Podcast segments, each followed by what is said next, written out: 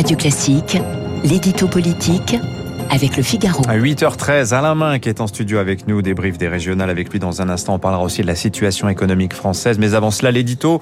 Bonjour Guillaume Tabar. Bonjour Dimitri. Le moins que l'on puisse dire, c'est qu'on a été abreuvé de sondages jusqu'au dernier jour concernant ce premier tour des régionales.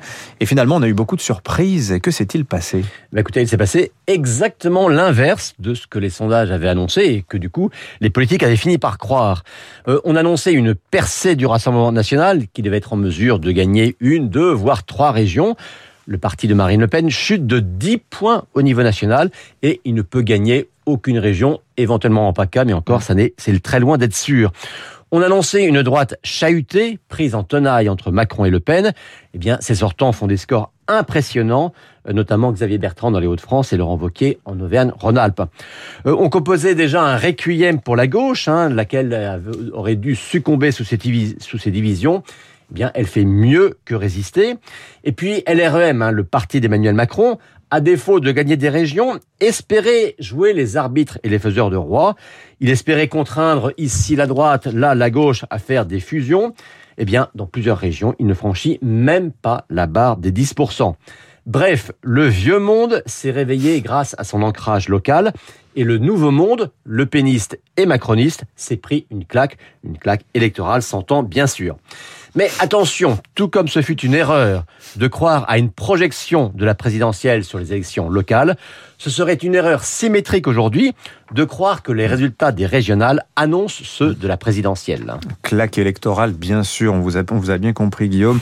Les leçons politiques de ces régionales, euh, est-ce qu'elles ne sont pas secondaires quand même compte tenu de l'abstention 67,5% bah, C'est vrai qu'on ne peut pas passer sous silence cette abstention qui a atteint un record toutes élections confondues hormis le référendum sur le quinquennat en 2000.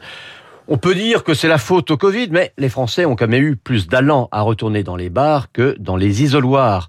On peut dire aussi que les régionales ont toujours été des élections un peu mal aimées, mais la, participation a quand même chuté de 18 points par rapport à 2015. Bah, la vérité, c'est que l'abstention est un phénomène qui ne cesse de progresser. Le vrai danger pour la République, ce n'est pas tel ou tel parti, hein, que ce soit le RN ou LFI. Le vrai danger pour la démocratie, c'est ce parti des abstentionnistes qui rassemble deux Français sur trois. C'est un défi pour tous les partis, mais c'est quand même un échec pour Emmanuel Macron, dont le premier pari par son élection eh était de réenchanter la vie démocratique. Tout à fait, ce sont ces mots, là, ces mots même qu'il avait prononcés. Alors on entre dans les 36 heures de négociations, demain mardi 18h, hein, il faudra que ce soit bouclé. Euh, quel est l'enjeu de ces négociations? Écoutez, franchement, il n'y en a plus beaucoup. Euh, les 12 présidents sortants euh, dans les régions continentales sont suffisamment en avance dans leur fief pour n'être menacés par aucun éventuel accord ou n'avoir besoin de négocier avec personne. Euh, quant à la question du front républicain, qui semblait être la question centrale, sinon unique, de la campagne du premier tour, eh bien, elle est aujourd'hui quasiment caduque, euh, sauf peut-être en PACA, où on voit bien que les pressions montent aujourd'hui sur la liste de Jean-Laurent Félizia pour qu'il se retire. Euh, mais cela dit, on est très loin d'être la configuration de 2015. Même dans cette région, le Rassemblement national est très en dessous de ses espoirs. Donc finalement, le deuxième tour, il s'est presque joué dès hier. Merci Guillaume.